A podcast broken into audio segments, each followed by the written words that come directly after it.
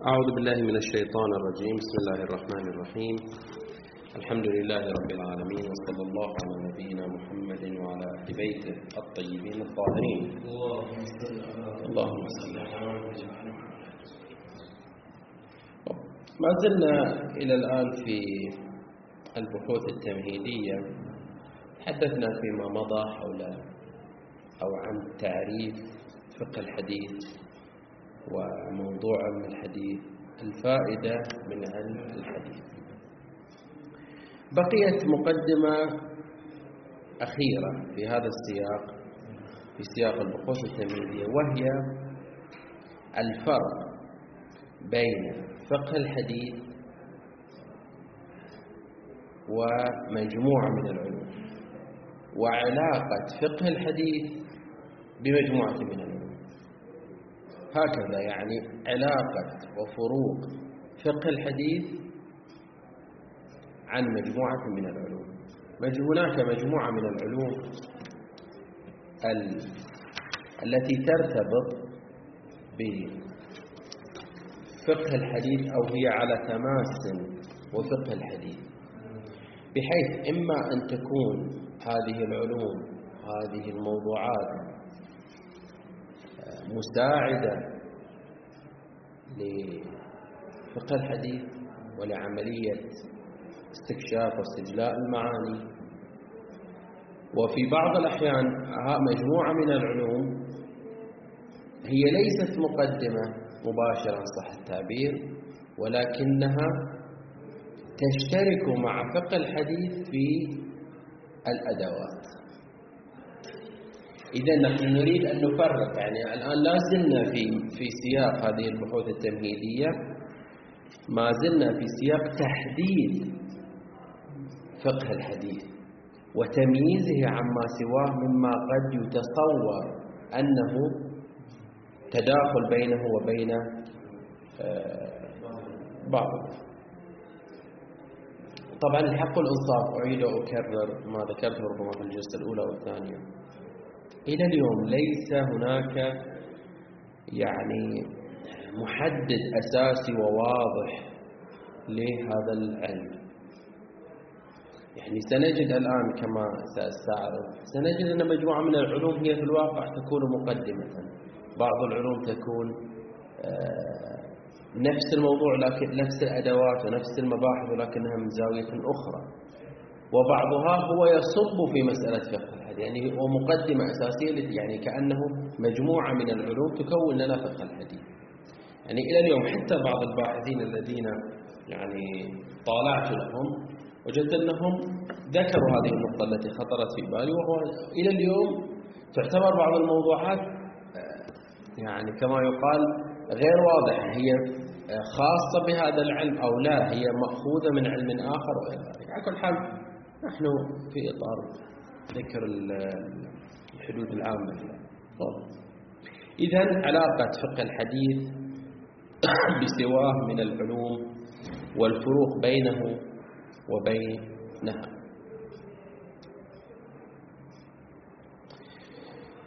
يمكن أن نقسم هذه العلوم التي تكون على تماس مع فقه الحديث إلى نوعين من العلوم.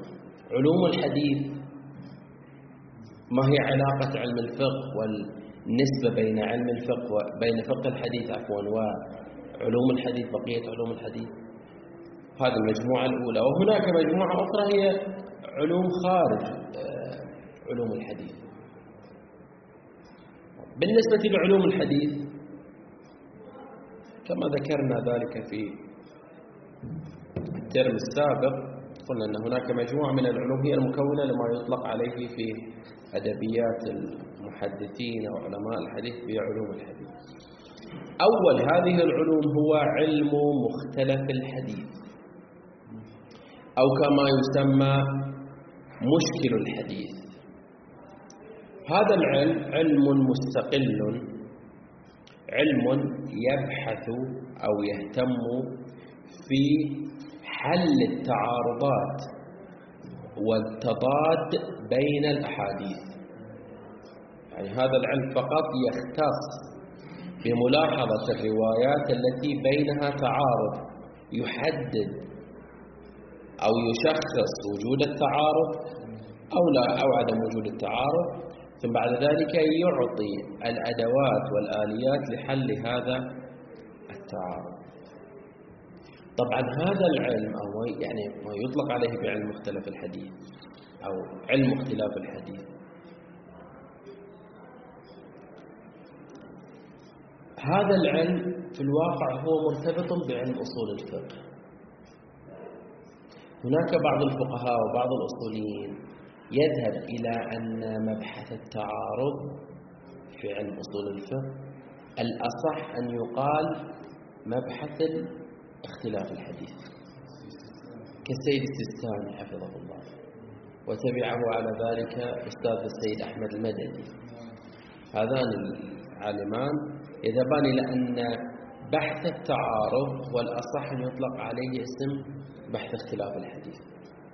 لنكتة ذكروها باعتبار أن لفظ التعارض غير موجودة في الروايات يعني في الروايات يوجد لدينا تعارض إلا ربما في رواية واحدة. آه، لكن لا, لا, لا يعتبر آه، خصوصا على مبنى المتأخرين من أن التعارض هو التنافي بين الدليلين. وهنا قد يختلف الأمر.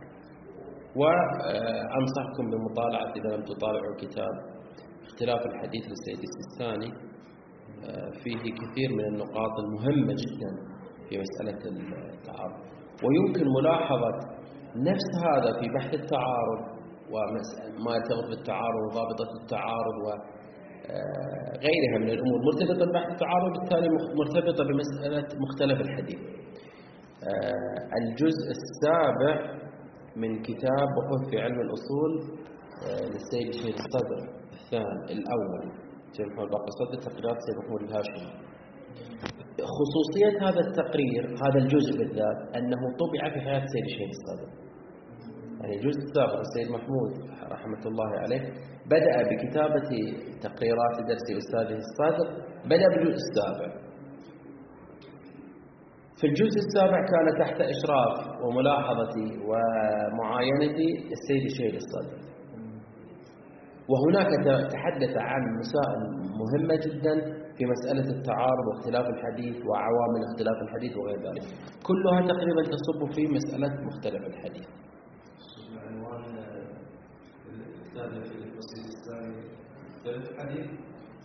اختلاف هو طبع طبعتين. طبعة ملازم يعني غير رسمية بعنوان آه، اختلاف الحديث.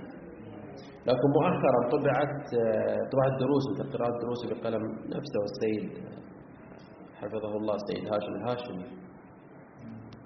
آه، هاشم القلبياني. يعني إيه، ابن سيد جمال هاشم. طبع مؤخرا دورة شبه دورة يعني ليست دورة أصولية كاملة. مباحث الألفاظ في ثلاثة مجلدات ومجلدين في مبحث التعارض واختلاف الحديث. فتلك الملازم التي انتشرت غير رسميا عاد طباعتها السيد بشكل رسمي تحت إشراف إشراف السيد الهاشمي. على كل حال إذا علم مختلف الحديث هو العلم الذي يلاحظ الروايات المتعارضة يشخص هذا التعارض ثم يعطي حلولا لهذه التعارضات هنا لو نلاحظ أن واحدة كما مر علينا مفصلا في علم الأصول أن واحدة من حلول التعارض بين الروايات هي المرجحات السندية صح؟ إذا جاءتنا روايتان متعارضتان فنبحث في الأسانيد أيهما أورع بأورعهما بأفقههما إذا المرجح الأول المرجحات السندية. وهذه المرجحات السندية كما حددنا موضوع فقه الحديث خارج موضوع فقه الحديث. فقه الحديث يتناول فقط المتن. فإذا مختلف الحديث واحدة من مرجحاته هي مسألة مرجحات السندية. وهذه خارج فهذا هنا ما يمتاز به مختلف الحديث عن فقه الحديث. ولكن هناك مرجحات أخرى ذكرت في مختلف الحديث واختلاف الحديث وهي المرجحات المتنية. المرجحات المتنية هي النقاط والدراسة التي يدرسها الفقيه أو العالم للمتن ومقارنة هذه المتون مع بعضها البعض ونسبتها إلى روايات أخرى ونسبتها إلى القرآن الكريم. يعني هل هي مخالفة للعقل أو غير مخالفة للعقل؟ هل هي مخالفة لنص القرآن الكريم أو روح القرآن الكريم؟ هل مخالفة للروايات القطعية؟ فما وافق الروايات القطعية يرجح على الذي الذي لم يوافقه. أو بناء على يعني هذا الترجيح مخالفة العامة فنحن عندما نقول مرج يعني عندما نقول موافقة الكتاب مخالفة العامة موافقة الخبر القطعي مخالفة الخبر القطعي. كل هذه لا ننظر من جهة السند وإنما من جهة المتن. يعني هل المتن موافق للقرآن الكريم أو هل المتن أو مؤدى المتن مخالف للعامة موافق للعامة وغيرها من المرجحات؟ إذا لاحظ في جزء من مرجحات التعارض بين الروايات أو الاختلاف الذي يقع بين الروايات مرتبط بمثل الحديث. وهذا هذه نقطة مشتركة بين مختلف الحديث وفقه الحديث. وهذا يعني شيخنا الجليل. هذا يعني بأنك عندما تريد أن تبحث في متن رواية معينة وتعلم بأن بين هذه الرواية وروايات أخرى معارضة عليك بالرجوع لكتب التعارض والتي تناولت التعارض لأن الفقيه هناك أو العالم الذي سيبحث فيه بحل هذا التعارض بالدرجة الأولى سوف يلجأ إلى دراسة متن الحديث وهذا يصب في فقه الحديث. صحيح أننا في تعريف في فقه الحديث قلنا بأن فقه الحديث ينظر إلى الرواية بما هي هي بغض النظر عن الرواية الأخرى على ما اخترناه. ولكن هذا لا يعني يعطي مسوغا بأنك تعلم بأن هذه الرواية لها معارض لها معارض. فأنت عندما تذهب لتلك الرواية لتلك الكتب التي عالجت هذا التعارض سوف تجد أنهم درسوا بالدرجة الأولى متن هذه الرواية. وهذا يعطيك آه، أداة إضافية ومعلومة إضافية في متن هذا الحديث وكيفية دراسته. إذا هنا مصدر أو واحدة من مصادر في فقه الحديث هو مختلف كتب مختلف الحديث أو كتب التعارض أو حل التعارضات بين الروايات. مثل كتاب الاستبصار. صحيح كتاب الاستبصار يحل التعارضات. إذا مختلف الحديث صحيح أنه ينظر إلى حالة التعارض ولكنه في حال الترجيح بين هذه الروايات المتعارضة فإنه ماذا؟ يرجح في بعض الحالات بالمتن وترجيحه بالمتن يعني دراسة المتن ومقارنة المؤدى المتن بالأمور الأخرى الثابتة في الشريعة الإسلامية. إذا العلاقة بينهما علاقة عموم وخصوص من وجه هناك مقدار مشترك بينهما وهناك مقدار مختلف بينهما. هذا العلم الأول أو آه نعم العلم الأول الذي نريد أن نتناوله. العلم الثاني غريب الحديث. وواضح بالنسبة إليكم أن علم غريب الحديث وذلك العلم الذي يبحث في مفردات وألفاظ الحديث الغامضة. تعلمون بأن في الروايات ألفاظ غامضة في عصر من العصور هي ربما في وقت صدورها ليست غامضة ولكنها في عصر من العصور أصبحت كلمات محجورة أو كلمات غير مستعملة فباتت غريبة غير مألوفة غير مفهومة. خصص علماء الحديث علما يبحث في هذه الألفاظ الغريبة. فيبدأ بتحليل يقول هذا اللفظ مراد كذا هذا اللفظ ويأتي بشواهد من الأدب العربي أو من آه، خطب العرب وغير ذلك. إذا غريب الحديث العلم الباحث في الألفاظ والمفردات الغامضة والغريبة الواردة في متن الحديث. ما علاقة هذا بفقه الحديث؟ أيضا واضح. لأنه عند دراستك لمتن رواية ونص رواية فإنك تريد أن أن تستوضح حتى تريد تحدد المعنى الإجمالي والكلي للرواية والحديث تريد أن تحدد هذه المفردات ماذا يقصد بها. ولذلك هنا نؤكد بأن بعض بعض الدارسين يقع في آه، خلط بين فقه الحديث وغريب الحديث. فيعتبر أن فقه الحديث وغريب الحديث شيئا واحد باعتبار أنهما كلاهما يحددان المعنى. لا فقه الحديث يحدد المعنى الكلي والمراد الكلي في هذه الرواية أو من هذه الرواية. في حين غريب الحديث يحدد لك فقط المفردات الغريبة والغامضة الواردة في الرواية. فالعلاقة بينهما عموم لا وخصوص مطلق. فإن كل علم غريب الحديث هو داخل في اهتمام دائرة فقه الحديث. لأنك أنت الدرجة الأولى تريد أن كما سنأتي إن شاء الله في القواعد لأنك بالدرجة الأولى ماذا تفعل؟ تذهب إلى المفردات تحدد معاني المفردات ثم بعد ذلك تذهب إلى المعنى التركيبي فتقول هذه المفردة وهذه المفردة يعني هذه الجملة ماذا يفهم منها؟ والجملة الأخرى ماذا منها؟ وهو يعبر عنه بالمعنى التركيبي فإذا هناك معنى تركيبي يهتم به فقه الحديث وهناك معنى مفردي ولفظي يهتم به فقه الحديث. عفوا غريب الحديث. فالعلاقة بينهم عموم وخصوص مطلق هذا العلم الثاني وهو علم غريب الحديث. العلم الثالث وهو علل الحديث نعلم أيضا بأن علم علل الحديث هو العلم الباحث في الأسباب الخفية والغامضة القادحة في الحديث. إذن هو العلم الباحث في أو عن الأسباب الخفية والغامضة القادحة في الحديث. العلم علم آه، علل الحديث. العلم الباحث في الأسباب الخفية والغامضة والقادحة في الحديث. طبعا أيضا هذا العلم يتناول جهتين تارة تكون العلل في السند وتارة تكون العلل في المتن. كيف علل في السند؟ هذا للتوضيح حتى يكون واضح العلل في السند أن يكون هذا السند للوهلة الأولى نجده ونجد هذا خوش سند. رواته كلهم ثقات إماميون لا إشكال فيهم. ولكن بالفحص والتدقيق نجد أن ثمة إرسال في هذا السند لا نلتفت إليه. أو نجد أن ثمة قلب في الأسماء. المروي عنه يصبح راويا والراوي يصبح مرويا. عنه هذا لا يلتفت إليها ربما تقول له الراوي لا يقول لك الثاني الثالث الرابع الخامس.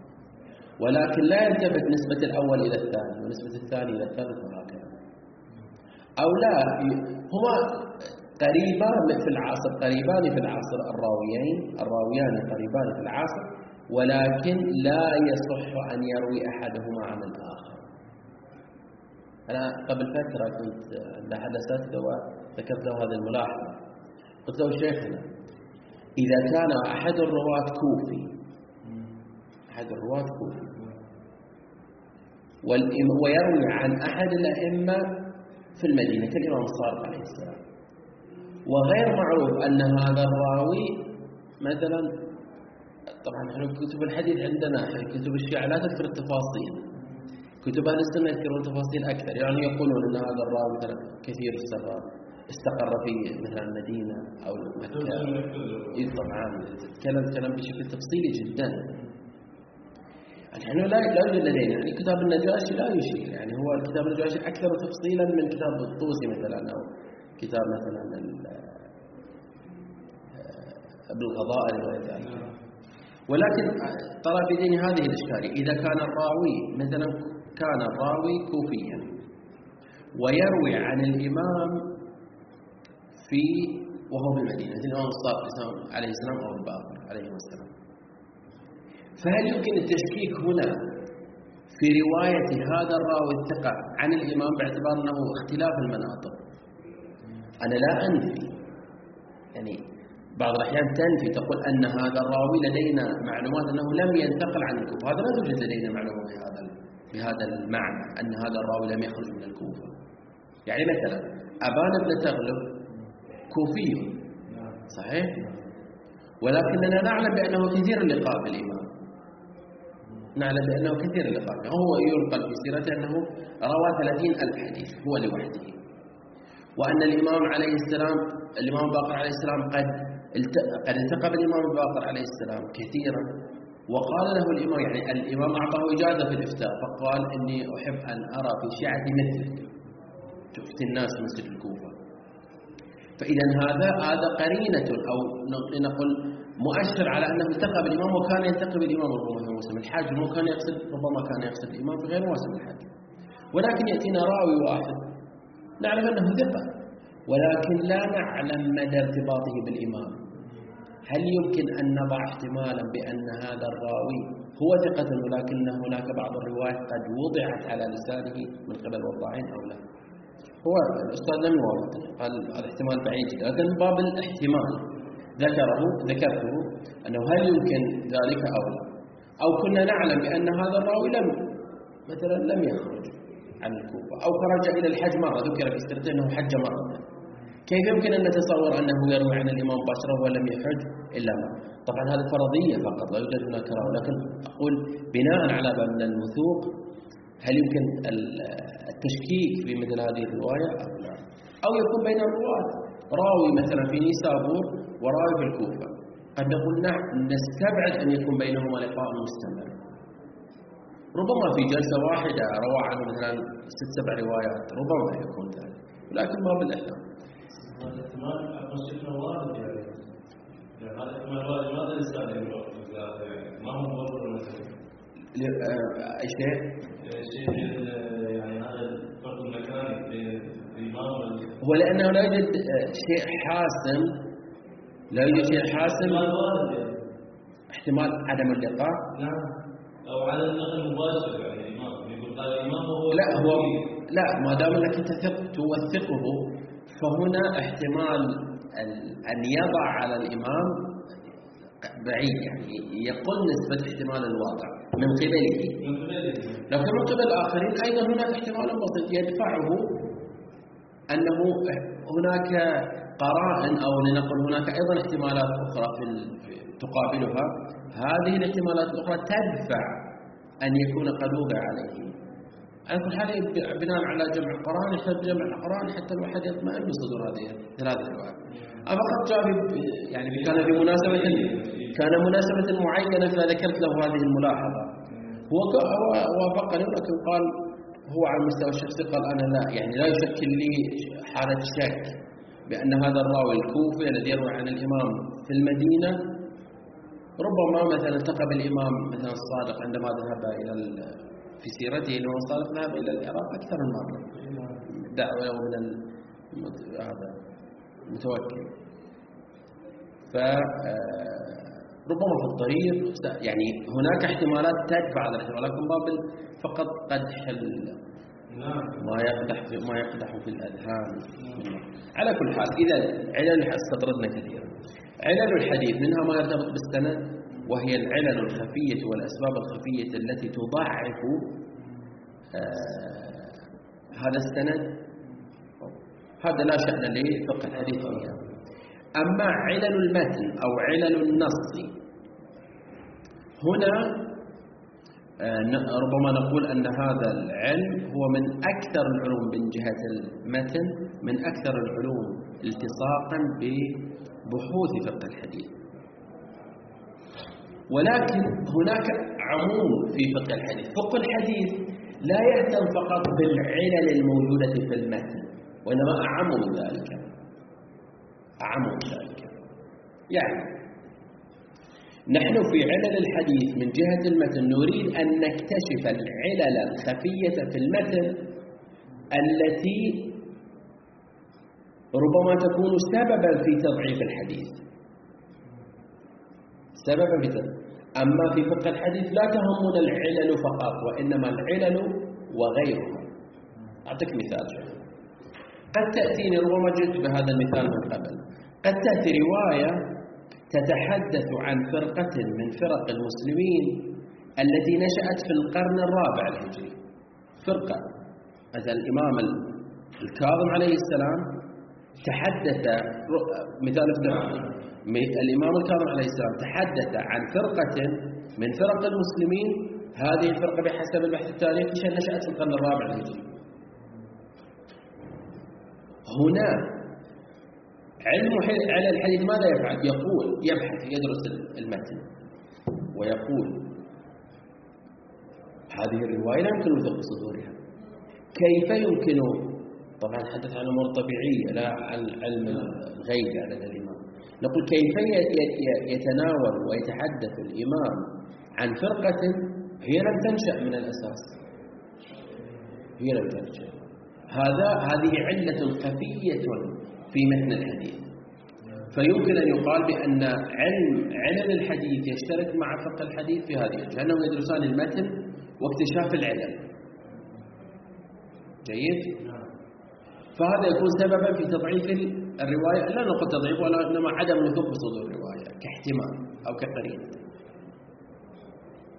لكن الفقه الحديث لا يهتم فقط بالعلل الخفية الموجودة في المتن وإنما يريد أن يفهم هذه الرواية فيأتي يقول في في في في سيره بفهم الرواية ماذا يقول؟ يقول هذه الرواية تتحدث عن فرقه من فرق المسلمين التي لم تكن مع لم يكن الإمام معاصرا معاصرا ولم تنشأ في عصر الإمام عليه السلام. فهنا لاحظ وظف فقه الحديث أدوات علل الحديث في فهم هذه الرواية. هذا يمكن نتصور علاقة بينهما. إذا هنا العلاقة علاقة ماذا؟ عموم خصوص من وجه. جيد ولكن من جهة أخرى يمكن تصوير علاقة أخرى بينهم وهي علاقة المقدمية يعني يكون علم علم الحديث مقدمة لفقه الحديث فأنت كما سنأتي إن شاء الله في القواعد قبل أن تقرأ أو قبل أن تدرس هذا هذا النص الروائي ماذا تفعل؟ لابد أولا أن توثق هذا هذه الرواية. سواء من جهة السند أو سواء من جهة سواء من جهة السند أو المتن. يعني كيف؟ جاءتني رواية. هذه الرواية قبل أن أبحث في دلالتها ماذا أفعل؟ أولا أبحث في سندها. السند لا إشكال فيه سند صحيح نفترض أو معتبر. ثم بعد ذلك أبحث في متنها. هل المتن معتبر أو لا؟ خصوصا بناء على مبنى الوثوق هل المتن معتبر أو لا؟ كيف أوثق المتن من خلال علم الحديث؟ أبحث بداية. هل يوجد علة في الحديث تمنع من قبوله؟ إن وجدت علة من الأساس أقول هذه الرواية لا أثق بصدورها. وإن لم أجد علة فأقول لا يوجد هناك مانع من قبول هذه الرواية واعتبار هذه الرواية فآخذ هذه فآخذ هذه الرواية أنها معتبرة ثم أبدأ بخطوة أخرى وهي خطوة الفقه الحديث. ماذا؟ أوضح مرادات الشارع المقدس في هذا المجال. إذا هذه نقطة أساسية في العلاقة بينهما. إذا العلاقة بينهما ربما نقول علاقة المقدمة مع هذه المقدمة. أو ربما نقول العلاقة بينهما أو النسبة بينهما نسبة العموم والخصوص من وجه. فإن بعض مباحث هناك مشترك بين العلمين وهو مسألة دراسة المتن.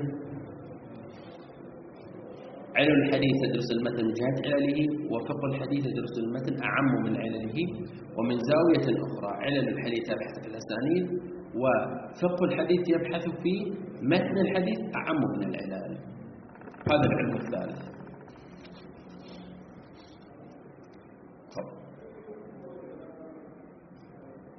لا بس نقف عند هذا المقدار ونكمل في القادم إن شاء الله. والحمد لله رب العالمين.